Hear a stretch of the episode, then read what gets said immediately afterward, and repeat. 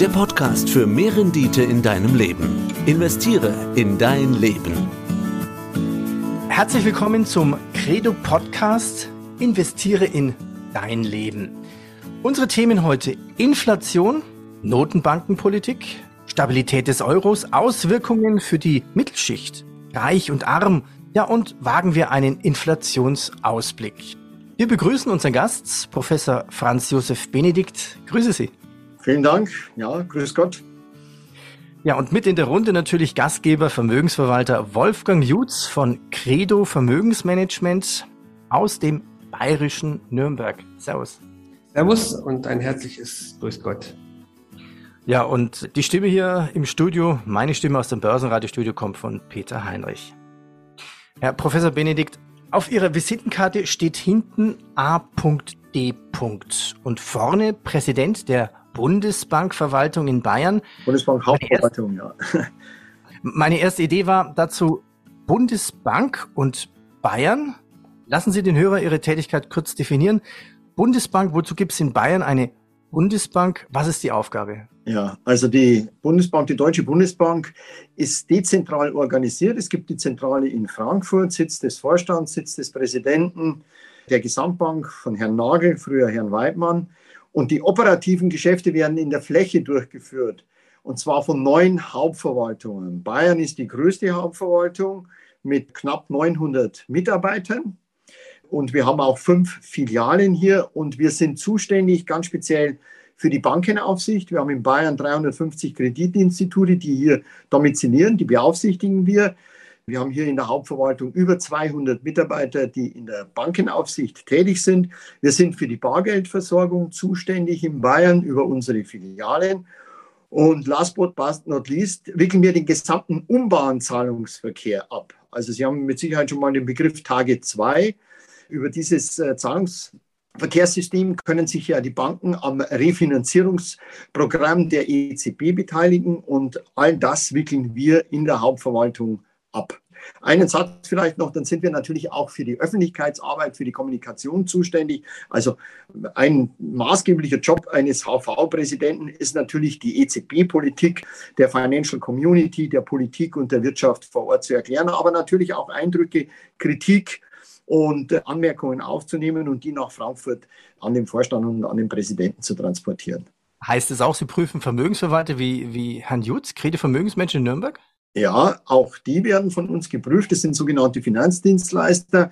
Da sind die Anforderungen nicht ganz so stringent, wie es bei Banken der Fall ist. Aber auch Finanzdienstleister, wenn sie eine bestimmte Größenordnung haben und bestimmte Voraussetzungen erfüllen, unterliegen der Finanzdienstleistungsaufsicht. A.D. außer Dienst. Heißt das jetzt, Sie dürfen sagen, was immer Ihnen auf der Leber liegt, Ihre Meinung frei äußern?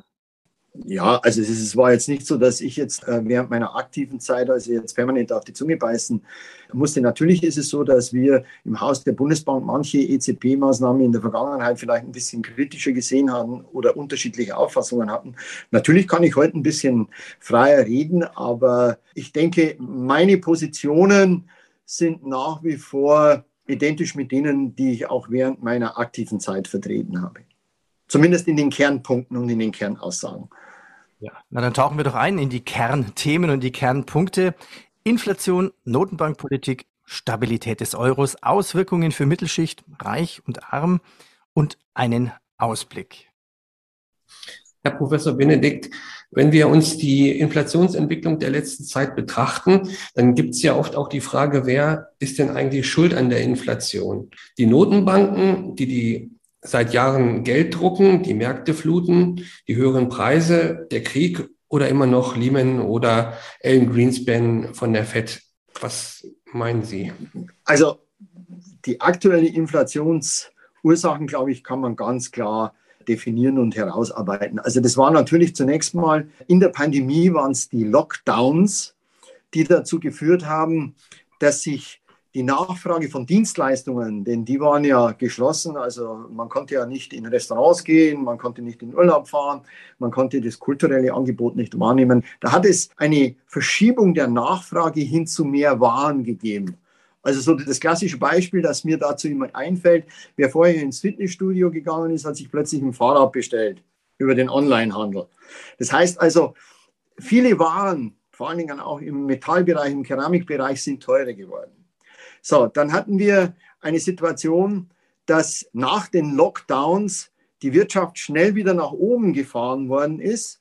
Dank natürlich auch der staatlichen Programme. Die gesamtwirtschaftliche Nachfrage ist stabilisiert worden. Aber in den Lockdowns haben die Anbieter von Vorleistungsgütern, von Grundstoffen, von Vorprodukten, haben natürlich die Produktion stark nach unten gefahren. Und dieser Gap zwischen gesamtwirtschaftlicher Nachfrage und Angebot, das hat sich in den Lieferketten realwirtschaftlich ausgedrückt, aber monetär natürlich in einer erhöhten Inflationsrate. Also es waren hauptsächlich diese Lieferketten, diese Angebotsengpässe, die diese Inflation zunächst mal befördert haben im Jahr 2021 und dann 2022, ja, dann gab natürlich gab es einen Gamechanger und das war der Überfall Putins auf die Ukraine. Und da sind natürlich massive Energiepreissteigerungen, auch im Lebensmittelbereich. Wir haben ja lernen müssen, wie wichtig die Ukraine für die weltweite Lebensmittelversorgung, beispielsweise von Getreide ist. Also das hat sich dann alles, es war ja eine Vielzahl von Gründen, die diesen toxischen Inflationsmix ausgelöst hat.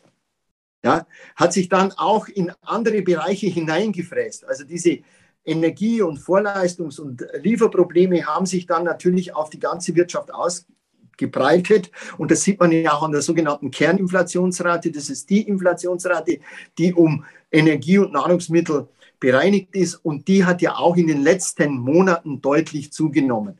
Und damit äh, haben wir natürlich jetzt ein Problem, dass diese Inflation jetzt stärker in der Wirtschaft sich sozusagen hineingefräst hat.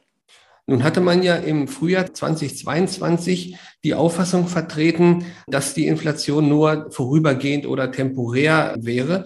Und ich habe mich dann gefragt, warum die Notenbanken so lange gezögert haben, die Zinsen anzuheben. Also die Frau Lagarde hätte ja schon früher im Jahr 2022 anheben können oder mit den Zinssteigerungen beginnen können.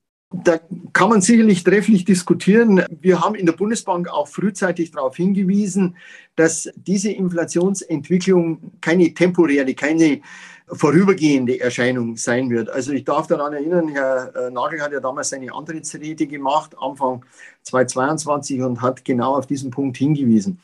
Andererseits muss man natürlich auch sagen, dass wir noch Anfang 2022 eine Indikation haben, dass sich dieser von mir eben beschriebene Gap zwischen hoher gesamtwirtschaftlicher Nachfrage, die durch die staatlichen Programme stabilisiert worden ist, und die Angebotsverknappung, dass sich dieser Gap geschlossen hat, und zwar in der gewünschten Art und Weise, nämlich von unten, weil die Produzenten natürlich alles versucht haben, Rohstoffproduzenten, Grundstoffproduzenten, Vorprodukte, Vorleistungsgüter, ihre Produktionskapazitäten nach oben. Also die Hoffnung war Anfang 2022 schon da, dass sich die Inflation nicht schnell wieder zurückbilden würde, aber zumindest graduell diese, diese, diese Lücke geschlossen werden würde. Und zwar nicht in einer Art und Weise, dass wir jetzt durch eine sehr, sehr restriktive Geldpolitik die Nachfrage nach unten gefahren hätten. Das wäre ja die Konsequenz einer erhöhten Zinspolitik gewesen, dass man äh, die Investitions- bzw. die Kreditnachfrage dämpft und dann natürlich die gesamtwirtschaftliche Aktivität, sondern die Hoffnung war, dass sich dieser Gap, diese Lücke von unten schließt, dass also äh, die Angebotsengpässe sich allmählich auflösen würden. Ja, und das hat sich natürlich alles erledigt. Das war alles Makulatur mit dem Überfall von Putin auf die Ukraine. Sie sprachen vorhin gerade die Core-Inflation-Rate an. Ja. Also die Kerninflationsrate, die quasi angibt, wie sich die Verbraucherpreise entwickeln wie sich bestimmte Güter entwickeln, die kommen in einen bestimmten Warenkorb rein, manche aber nicht. Also die mit stark schwankenden Preisen, zum Beispiel vom Ölpreis. Warum gibt es eigentlich eine Kerninflationsrate? Gibt es eigentlich so eine Art richtige Inflationsrate, eine echte oder eine, die, die kommuniziert wird? Also die echte ist natürlich der breite Verbraucherpreisindex oder in Europa der harmonisierte Verbraucherpreisindex, der ja für alle Länder in der Europäischen Währungsunion einheitlich ist. Aber man muss um die Inflationsursachen genau analysieren zu können, muss man natürlich schon genau trennen, wo kommt jetzt äh, der Incentive her oder der Anstoß für eine höhere Inflationsrate und ist es vielleicht temporär? In, der, in den letzten Jahren, Jahrzehnten haben wir gesehen, dass halt Nahrungsmittelpreise saisonell bedingt, aber auch natürlich Energiepreise sehr, sehr volatil sind. Und die Geldpolitik ist ja mittelfristig ausgerichtet und will nicht immer sofort reagieren, immer diskretionär sofort handeln, sondern es hat sich ja gezeigt, dass Ölpreise sehr volatil sind und sich dann immer wieder mal einpegeln auf ein bestimmtes Niveau. Und deshalb guckt man sich auch die Kerninflationsrate an. Aber der Gradmesser der Geldpolitik ist natürlich der breite Ansatz der Verbraucherpreisindex, in dem alle drin sind, wo die Nahrungsmittel und auch die Energiepreise drin sind. Denn das ist ja das, was die Leute am Ende des Tages bezahlen müssen oder mehr bezahlen müssen. Und deshalb ist das Ziel der Europäischen Zentralbank, den harmonisierten Verbraucherpreisindex, also den breiten Index, auf exakt mittelfristig zwei Prozent einzupegeln. Also ich stelle mir die Frage, wenn die Ursache für die Inflation in Europa überwiegend auf der Angebotsseite zu suchen ist, also exogene Schocks wie den Anstieg von den Gas- und Rohstoffpreisen, dann sind ja Zinserhebungen nicht unbedingt das Mittel, um diese exogenen Schocks wieder runterzudrücken. Und wie sehen Sie das denn mit der Zinspolitik, mit den Zinsanhebungen, wenn die Ursachen auf der Angebotsseite zu suchen sind? Das ist ein ganz, ganz wichtiger Punkt. In der Tat ist es natürlich richtig, dass Sie durch Zinserhöhungen äh, diese Angebotsproblematik natürlich nicht beheben können. Aber worauf es jetzt ankommt, ist, dass die Inflationserwartungen wieder eingefangen werden. Also was wir jetzt durch eine erhöhte Zinspolitik oder durch Zinserhöhungen erreichen wollen, dass die Konsumenten, aber auch die Unternehmen, dass die Wirtschaft den Glauben einfach wieder findet, dass wir all along wieder, das sind die Erfahrungen aus den 70er Jahren, wenn sich die Inflationserwartungen entankern, dann heißt es ja, dass die Privaten, die Konsumenten natürlich auch über ihre Gewerkschaften versuchen, höhere Lohnforderungen durchzusetzen. Und dann sprechen wir ja von einer sogenannten Lohnpreisspirale, also der Gefahr, dass sich Zweitrundeneffekte entwickeln. Und das wollen wir natürlich absolut verhindern. Und deshalb muss man jetzt durch eine Zinspolitik, und das heißt natürlich auch ganz klar, dass man Kollateralschäden in Kauf nehmen muss. Das heißt also, dass man die gesamtwirtschaftliche Nachfrage dadurch natürlich ein Stück weit dämpft, also wirtschaftliche Dynamik abbremst, aber damit natürlich langfristig die Inflationsentwicklung zurückfährt. Also das ist alternativlos. Die Erfahrungen aus den 70er Jahren, insbesondere in den USA, wo man ja die Inflation Ende der 70er laufen hat lassen und wo man dann die Zinsen auf über 20 Prozent erhöhen musste, um die Inflation und die Inflationserwartungen wieder zurückzuholen. Diese Erfahrungen wollen wir natürlich jetzt nicht sammeln und deshalb ist es wichtig für die EZB, jetzt natürlich sehr abgewogen vorzugehen. Das ist ja momentan der Spagat, dieses Dilemma. Auf der einen Seite Preisstabilisierung, auf der anderen Seite natürlich mit Augenmaß vorzugehen, um nicht eine Rezession noch zu befördern. Also das sind jetzt die zwei Grundfehler, die die EZB machen kann. Sie kann einerseits durch eine überzogene Zinspolitik, restriktive Zinspolitik, die europäische Wirtschaft in eine längerfristige, länger anhaltende Rezession treiben. Auf der anderen Seite, wenn sie zu lange zögert, besteht natürlich die Gefahr, dass sich die Inflationserwartungen und dann langfristig auch die Inflation durch die Gefahr von sogenannten Sekundäreffekten, also Lohnpreisspiralen, dass wir dann umso stärker dann eingreifen müssen und die wirtschaftlichen Schäden natürlich dann noch viel, viel höher sind. Und das ist momentan der Spagat, dieses Dilemma. Die Geldpolitik wirkt aber in aller Regel mit einer gewissen Zeitverzögerung bis maximal einem Jahr. Und wir haben ja jetzt auch in den USA gesehen, wie schnell die FED angehoben hat. Und die Frage ist ja auch, ob die FED in den USA nicht über das Ziel hinausschießt einerseits und ob die EZB im Zuge dessen gezwungen ist, die Zinsen stärker anzuheben, als sie es eigentlich will, weil wir eine andere Situation haben als in den USA. Also wenn man jetzt die Verlautbarungen sowohl der Mitglieder der FED, des Open Market Komitees, als auch der EZB-Ratsmitglieder in den letzten Wochen verfolgt hat, dann glaube ich, ist der Zinspfad relativ klar. Herr Paul hat es nochmal betont, dass die USA mit der Fed Fund Rate wohl über die 5% hinausgehen werden und das auch noch dann eine Zeit lang halten werden, bis eben die Inflation wirklich auch nachhaltig zurückgeht. In Europa werden wir das ist meine Einschätzung, wohl nicht in diese Größenordnungen vorstoßen. Aber auch hier, oder sind die Statements der Mitglieder des EZB-Rats ziemlich klar, dass also noch einige Zinsschritte folgen müssen und wir wahrscheinlich deutlich über die drei Prozent kommen werden. Ich habe die Erwartung, dass wir wohl in Europa dieses Niveau länger halten werden, als die Amerikaner ihr Höchstniveau halten werden, weil die Inflation in den USA stärker zurückkommt, als das in Europa der Fall ist, weil einfach die Ursachen sehr, sehr unterschiedlich sind. Solange die Energie in Europa so teuer ist, wird die Inflationsrate und die Lieferengpässe anhalten, wird die Inflationsrate sehr, sehr persistent sein. Also die Prognosen sind ja, dass wir in Europa jetzt auf 6 Prozent in diesem Jahr zurückkommen von über 8. Und in den USA sind ja die Einschätzungen so, dass wir durchaus 2023 auf unter 4 Prozent kommen können. Mhm. Sehen Sie denn die Gefahr, dass wir dann, wenn die Zinsen zu lange zu hoch sind, dass die Südstaaten wie Italien und Portugal und so weiter, dass die Probleme bekommen. Also ganz offen gesprochen, sehen Sie dann die Gefahr einer neuen Euro- oder Staatsschuldenkrise auf uns zukommen, weil ja die äh, Verschuldung dann insgesamt ja doch schon sehr hoch ist. Oder ist das zu pessimistisch?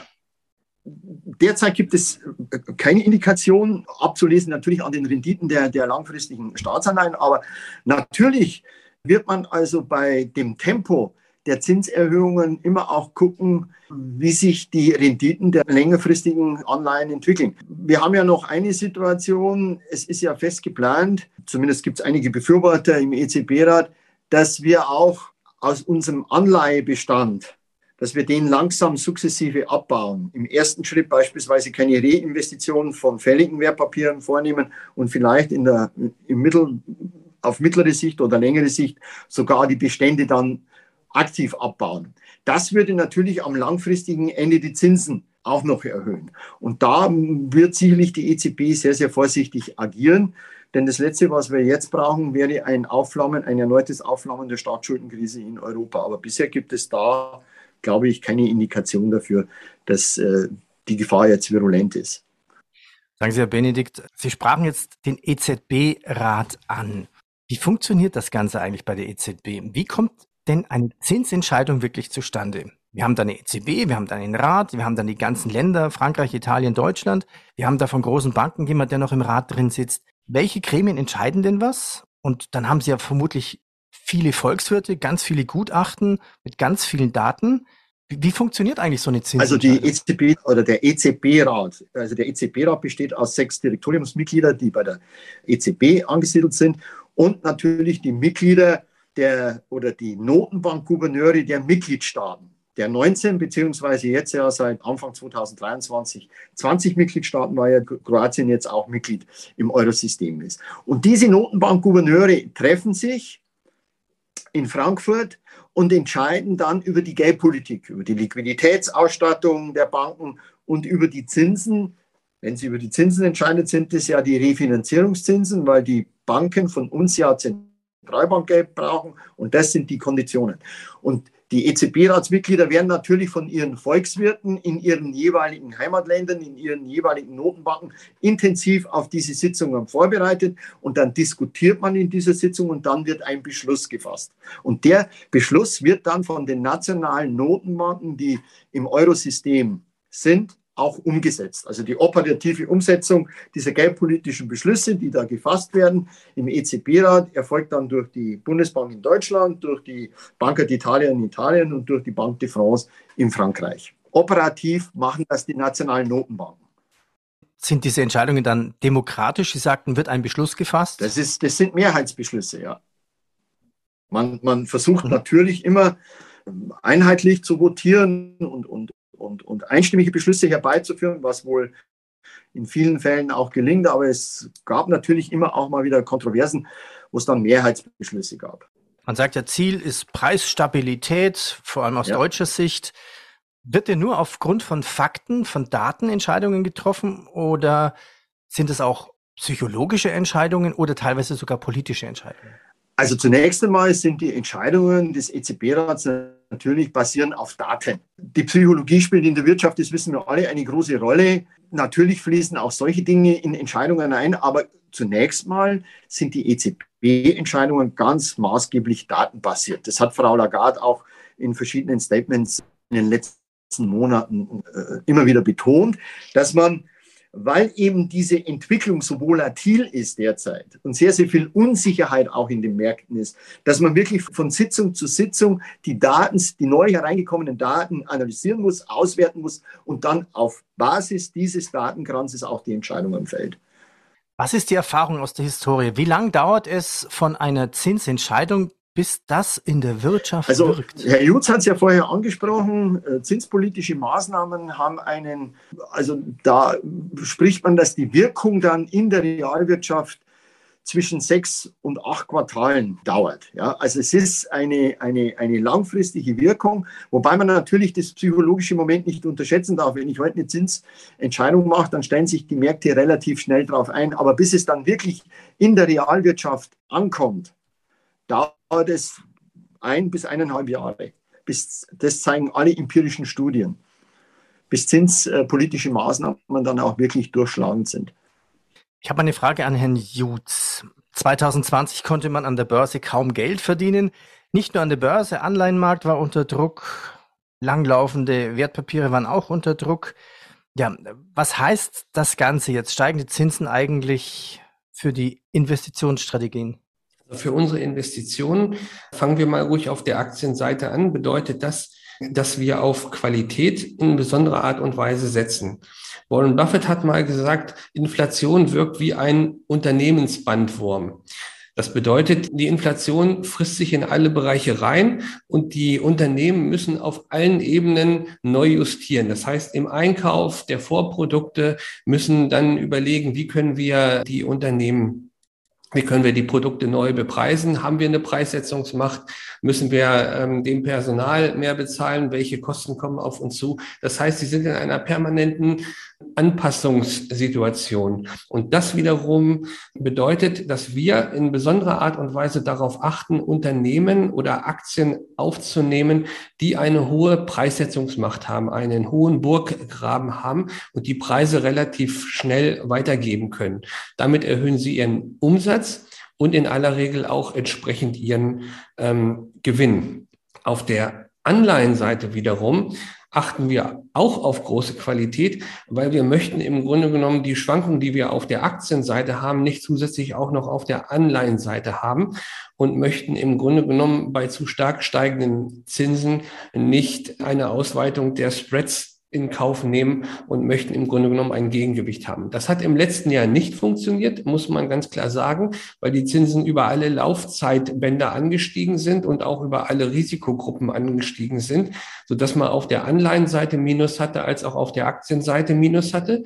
Und wir sind jetzt aber dabei, letzten Endes davon, von der Entspannung zu partizipieren und sind im Grunde genommen bei unseren Positionen dabei geblieben.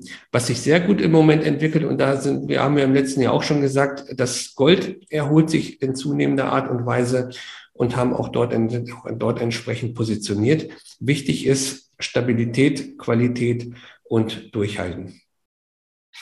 Durchhalten. Jetzt am Tage der Aufnahme dieses Podcasts hat der DAX jetzt gerade wieder die 15.000er Marke durchbrochen. Herr Jutz, was erwarten Sie für das neue Jahr? Man sagt ja, die Notenbanken machen die Börsenkurse. Es hängt ja wirklich alles von Zinsentscheidungen ab und von dem Blick auf die Inflationen. Naja, ich denke, dass eigentlich viel wichtiger der Ausblick für die Unternehmensgewinne ist. Unternehmen werden ja immer dann Investitionsentscheidungen treffen, wenn der erwartete Gewinn höher ist als der Zinsaufwand. Bestimmte Bereiche leiden, aber im Moment sieht es ja so aus, dass der Pessimismus im letzten Jahr, vor allen Dingen im Herbst, im September, Oktober, viel zu hoch war und mittlerweile viele von einer Aufhellung ausgehen, beziehungsweise dass es alles gar nicht so schlimm wird. Und das ist auch meine grundsätzliche Überzeugung, nur scheint mir jetzt zu viel Optimismus langsam in den Markt hineinzukommen. Also solange wie das jetzt läuft, sind wir, bleiben wir natürlich auch entsprechend investiert. Nur ich befürchte, dass das im Moment zu optimistisch ist. Wir werden sicherlich auch Einbrüche auf, den, auf der Seite der Unternehmensgewinne bekommen und die Zinsanhebungen werden wahrscheinlich auch ihre Spuren hinterlassen, so dass wir in diesem Jahr wahrscheinlich auch mit weiterhin hoher Volatilität und Schwankungen rechnen müssen. Herr Benedikt, wagen wir einen Ausblick mit Inflationen. Jetzt wird es, glaube ich, wieder komplexer. Also wir vom Börsenradio machen ja viele Interviews mit Analysten und kaum gibt es so viele unterschiedliche Meinungen zum Thema Inflation. Und manche sagen, hey, die Notenbank ist schuld. Und wir hatten gestern ein Interview zum Beispiel mit Professor Harm Bandholz, der sagt, nee, die Notenbank, die treffen keine Schuld. Oder zum Beispiel ein Interview mit einem Fondsmanager von der Erste, der zitiert, und das lese ich mal vor, ich glaube nur an einen temporären Rückgang der Inflation bis zur Jahresmitte. Und dann wird die Inflation, die sich längst festgefressen hat, nicht weiter zurückgehen und ab 2024 wieder steigen. Die Notenbanken werden einen frühzeitigen Quasi-Sieg veröffentlichen. Und äh, der Fondsmanager schreibt weiter, das war Herr Schmarl. Ich glaube, dass sie sich spätestens in einem Jahr eingestehen müssen, dass sich die Brände unter der Erde nicht richtig gelöscht haben. Ich glaube, dass es zu viele Glutnester, also Inflationsbringer unter der Oberfläche schwelen, wie zum Beispiel Personalknappheit, Demografie. Was glauben Sie, wie geht es weiter mit der Inflation? Also zunächst mal bin ich der felsenfesten Überzeugung, dass die westlichen Notenbanken, und wir sprechen ja jetzt hauptsächlich von der FED und äh, vom Eurosystem, konsequent ihren Kurs weiterverfolgen werden und die Inflation versuchen wirklich auf die 2% runterzubringen. Dass das schwierig werden wird, auch mittelfristig, da bin ich bei Ihnen beziehungsweise bei dem Analysten, denn wir haben einige äh, langfristige Transformationsprozesse in unserer Wirtschaft, die tendenziell strukturell die Inflation erhöhen werden in den nächsten Jahren. Das Thema Demografie, das ist seit langem auf der wirtschaftspolitischen Agenda bisher noch nicht konsequent angegangen werden. Und wir merken es ja jetzt. Wir haben ja nicht nur einen Fachkräftemangel, wir haben einen generellen Arbeitskräftemangel. Und der wird den Faktor Arbeit in den nächsten Jahren signifikant verteuern. Und da werden die Lohnstückkosten steigen. Und die Lohnstückkosten, das wissen wir aus der Vergangenheit, sind einer der ganz entscheidenden Treiber für Inflation. Und es kommen ja noch andere Transformationsprozesse hinzu. Also ich denke jetzt hier vor allen Dingen an die Dekarbonisierung, also den Umbau unserer Wirtschaft in eine CO2-freie Volkswirtschaft. Das wird immense Ausgaben erfordern, auch von den Unternehmen. Und diese Ausgaben müssen ja am Ende des Tages auch finanziert werden. Meinen Sie damit also dieses, dieses Buzzword Green Inflation? Ja, also das ist ja eine der, der großen Herausforderungen und der Transformationen, die unsere Volkswirtschaft in den nächsten Jahren durchmachen wird. Und die wird tendenziell natürlich enorme Kosten verursachen und damit die Inflation sozusagen strukturell ein Stück weit verfestigen. Denn wir haben gewaltige Ausgaben zu stemmen, sei es durch die öffentliche Hand, aber sei es auch durch die Privatwirtschaft, um eben unsere Klimaziele bis 2050 zu erreichen. Ja, es gibt ja auch ein Gremium der Notenbanken, die sich genau mit diesen Themen der internationalen Notenbanken, die sich mit diesem Thema beschäftigt. Und da gibt es also Berechnungen, dass allein durch diesen Umbau hin zu einer CO2-freien Wirtschaft, Volkswirtschaft, dass da Inflationsraten tendenziell um 0,5 bis 1 Prozent nach oben getrieben werden. Und als nächstes kommt ja noch hinzu, dass natürlich die Globalisierung in der Form, wie wir sie in den letzten Jahren, in den letzten Jahrzehnten erlebt haben und wo vor allen Dingen auch die deutsche Volkswirtschaft sehr, sehr stark profitiert hat, durch, unsere, durch unseren sehr, sehr hohen Offenheitsgrad, durch unsere hohe äh, Exportorientierung, das wird sich in den nächsten Jahren ändern. Wir sehen es ja in, den Amerika, in Amerika, dass sich die USA immer mehr versuchen, autark zu machen. Und auch unsere Exportunternehmen müssen sich sicherlich in den nächsten Jahren breiter aufstellen, die Abhängigkeit von einzelnen Absatzmärkten, von einzelnen Beschaffungsmärkten verringern. Das heißt, ich habe Markterschließungskosten. Ich muss einfach mehr diversifizieren und zwar sowohl auf der Beschaffungsseite für Grundstoffe, für Vorprodukte, für Rohstoffe, als auch auf der Absatzseite. Stichwort China. Die Abhängigkeit der deutschen Volkswirtschaft von China ist extrem hoch.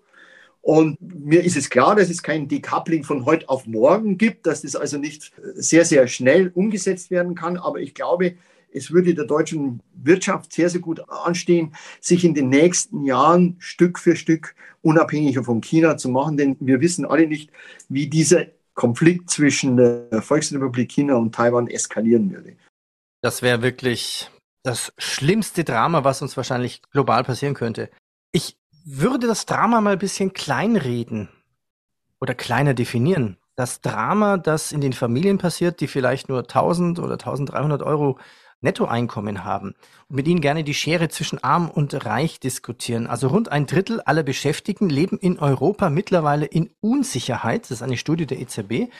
Obwohl die Menschen Arbeit haben, teilweise sogar mehrere Jobs gleichzeitig, kommen sie nur knapp über die Runden. Sie bilden quasi eine neue soziale Klasse. Das wird unter den Fachleuten auch Prekariat genannt. Ich setze noch eins oben drauf. Wie groß ist denn die Gefahr der weiten Schere, die die Inflation zwischen arm, der Mittelschicht und den Reichen aufschneidet?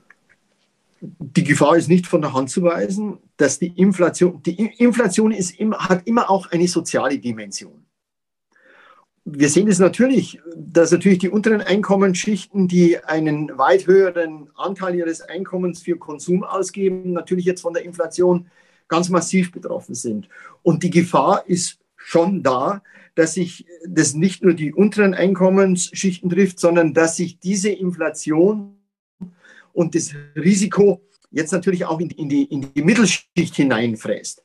Und deshalb ist es umso wichtiger, dass die Notenbanken da keinen Zweifel aufkommen lassen, dass sie mittelfristig dieses Ziel 2% nicht aus den Augen verlieren werden, auch wenn ich einräumen muss vor dem Hintergrund des, was, von dem, was ich eben gesagt habe, dass natürlich die Herausforderungen sehr, sehr groß sein werden, vor dem Hintergrund dieser Transformationsprozesse, diese 2% auch wirklich zu erreichen. Aber die jetzige Höhe ist nicht akzeptabel und auch 4 und 3% sind nicht hinnehmbar, dauerhaft unter sozialen Gesichtspunkten.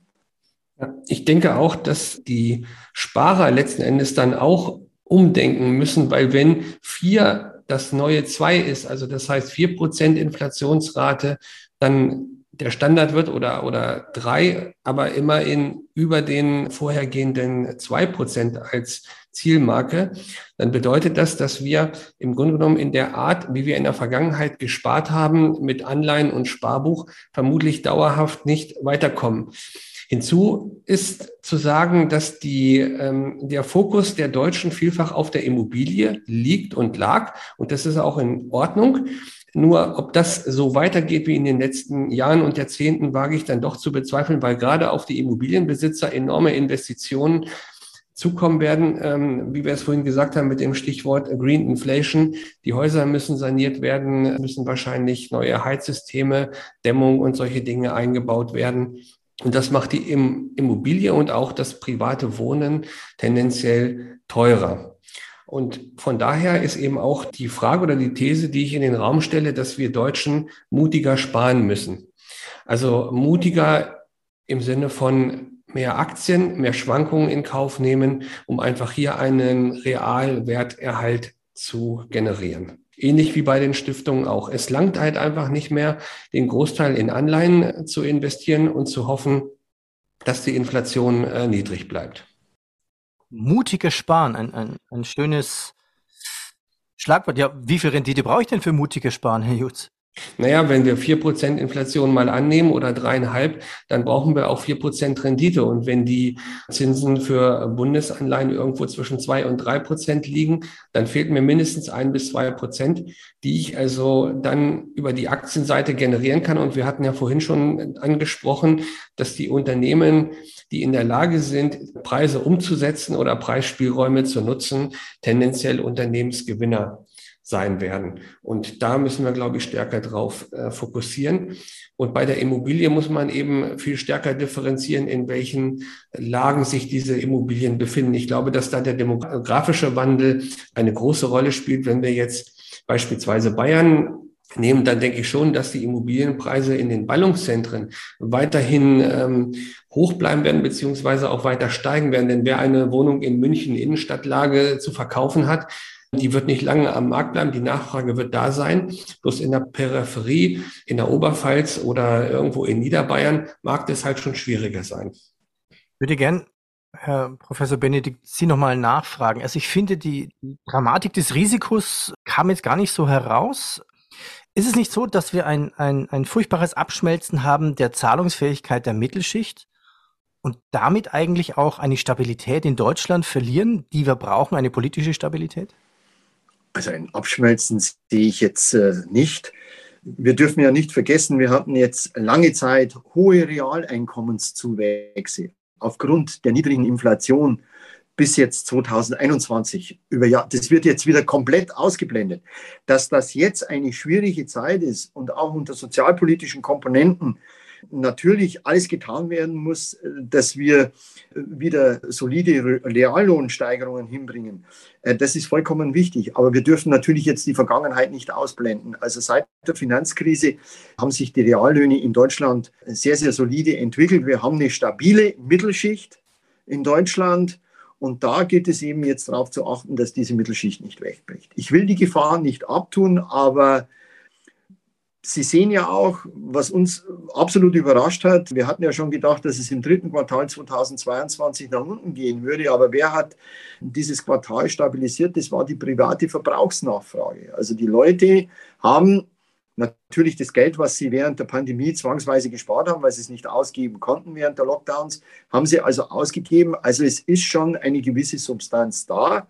Und derzeit ist das Verbrauchervertrauen noch relativ stabil vor dem Hintergrund dieser hohen Inflationsrate.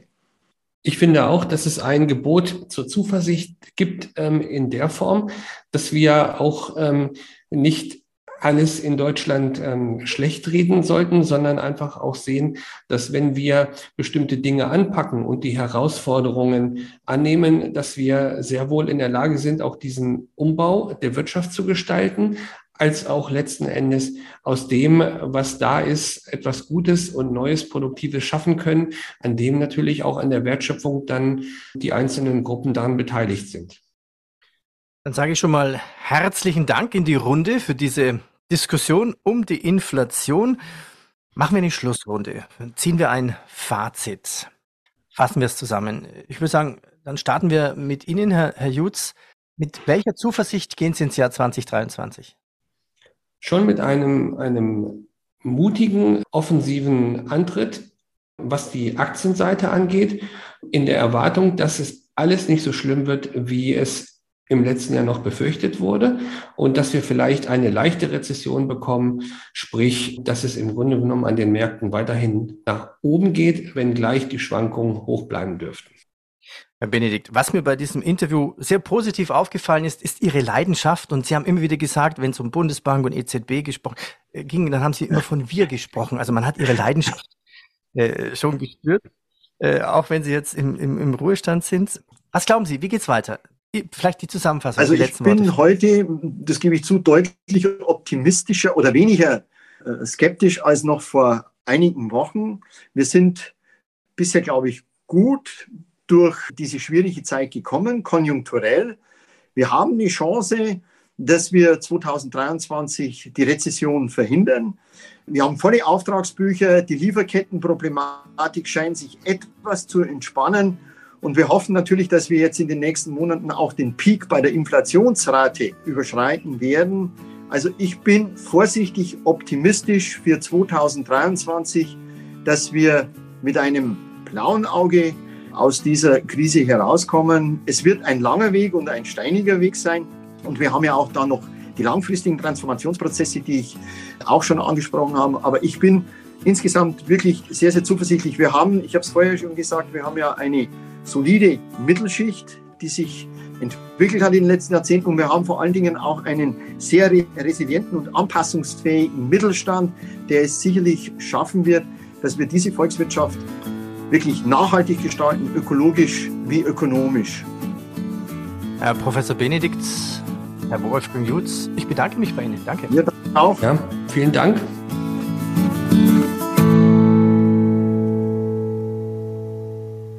Abonniere den Podcast und bitte bewerte uns mit fünf Sternen. Wolfgang Jutz, der Podcast für mehr Rendite in deinem Leben.